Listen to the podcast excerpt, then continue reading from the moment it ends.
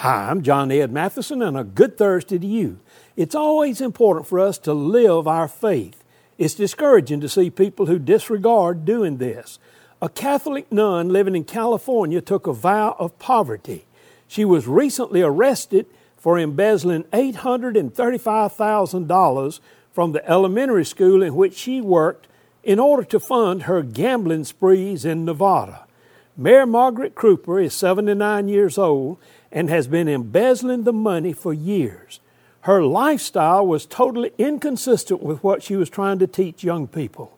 One of the parents in the school did say that she was one of the best poker players they had ever seen. It's important for us to live out our faith. Young people and peers need to see a consistency between how we talk and how we walk.